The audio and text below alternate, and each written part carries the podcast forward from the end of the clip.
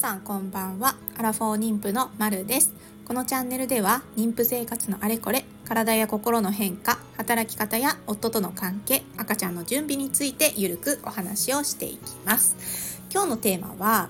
妊娠中の情報をどこから取るかというお話をしていきたいと思います。はい今妊娠されている皆様えー、いろんなねあの日常での困りごととかマイナートラブルとか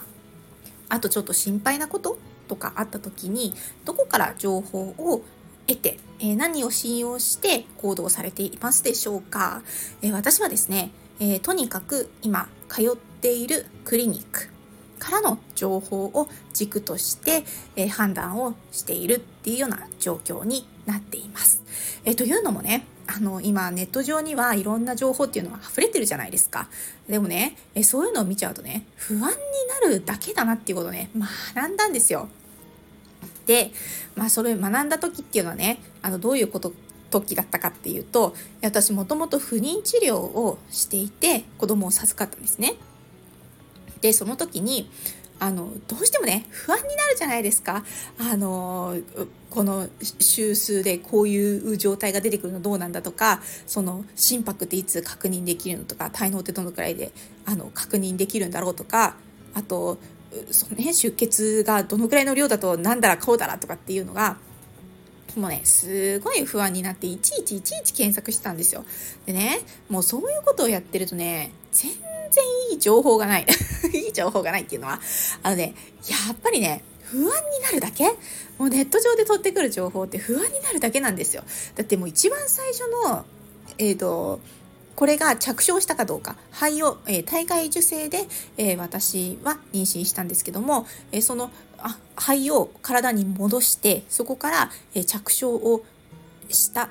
っていうのを確認するために血液の中のホルモンを検査するんですけどその時の数値をね見た時にその数値だって幅があるんですよ。あのいろんな幅がある中で自分の数値を見てこれって果たして高すぎるのかとかあの低くて不安なことはないのかとかもうねそんなことを検索しちゃったりとかしてねもうね情報をネットから取れば取るほど不安になるみたいな、なんかね、そういうことが起こったんですよね。だからね、あの、もう、でもその時に先生はちゃんと着床してますよと、えー、だから安心してくださいねっていうような、その、何も心配する必要はないですよ。まあもちろんね、その後に、あの、どういうことになっていくかあの途中で妊娠がね継続されないっていうことは何か体の不具合があるかもしれないんだけれどもその時点ではちゃんと着床をしていますよっっていう判断ができましたよっていうのがねあのちゃんと先生からあの聞いたことだからそこで一旦安心すればよかったのに自分で調べちゃって自分で不安になったりとかしてたんですよね。だからねあのもうねそういう検索魔になっちゃうっていうのは良くないなってすごく思いました。その時に。ですごく反省したっていうかそのただただ自分を不安にしてるだけだからね時間を使って自分を不安にしているっていう行為はあのやめた方がいいなっていうのをその時に学んでそこからは何か不安なことがある時にはちゃんとそのクリニックの先生に話を聞く。で、えー、何週間かおきにとかって必ずクリニックに行くのでその時に直接質問をしてみるとか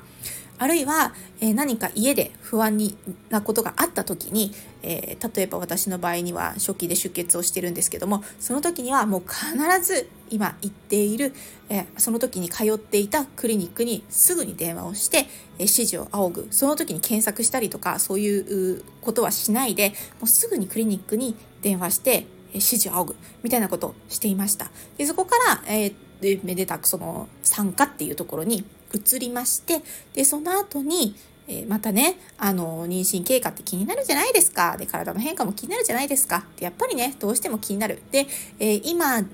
の週数で言うと、例えばね、胎児の大きさが、えー、どうなんだとか、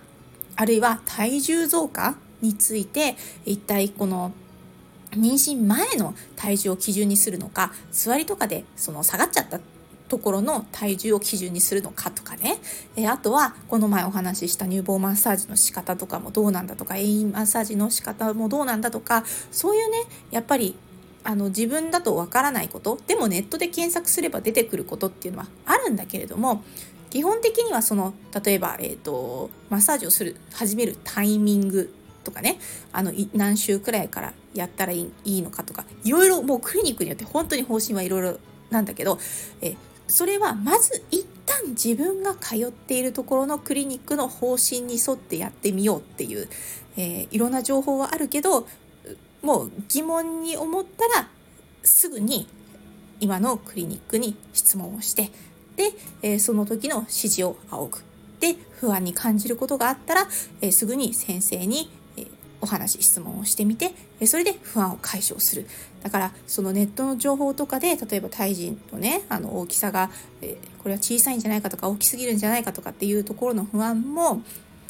それをネットで検索するといい情報ってねあんま出てこないですよ。だからやっぱりあのちゃんと先生に質問をして大丈夫だよって言われたらそこで安心するみたいなね。そういうふうに私はえちょっと心がけるようにしています。はい、でねそれをやることによってあの不安っていうのはねあもちろんこの何て言うかな妊娠が継続するかどうかみたいな不安ってすごくあの初期の時点ではものすごくあったけれどもそのネット上の情報で振り回されるっていうことはなくなりましたね。えー、もうとにかくそこの基準になるところは今通っているクリニックにもう焦点を置いてそこの情報をまずまず自分の軸にするっていうことをやったら、えー、だいぶね、えー、その不安うんと煽ってくるようなね情報とかあるじゃないですか。ネット上にね。だからそういうのがなくなったっていうのがありますよね。はい。なのであの、まあ、私はね私はそういうふうに思いますっていう話で私自身はその自分自身を不安にさせないために、えー、まず一旦は通っているところのクリニックから情報を取る。何か不安なことがあったら、え検索をする前に、えまずはそのクリニックに相談をしてみるえということでえその自分のが不安になるっていう要因をえなるべく減らしていくっていうようなことをやっています。はい。えー、というわけで今妊娠中の皆様どうかねあの不安になることも多いと思うんですけれどもそういう時には、えー、大いに今ご自身が通っていらっしゃる、えー、産院に、え頼ってで、えそこで専門家の指示を仰ぐことによってその気持ちが少しでも和らいでいくといいなっていうふうに思います。はい。では今日はこの辺で。じゃあね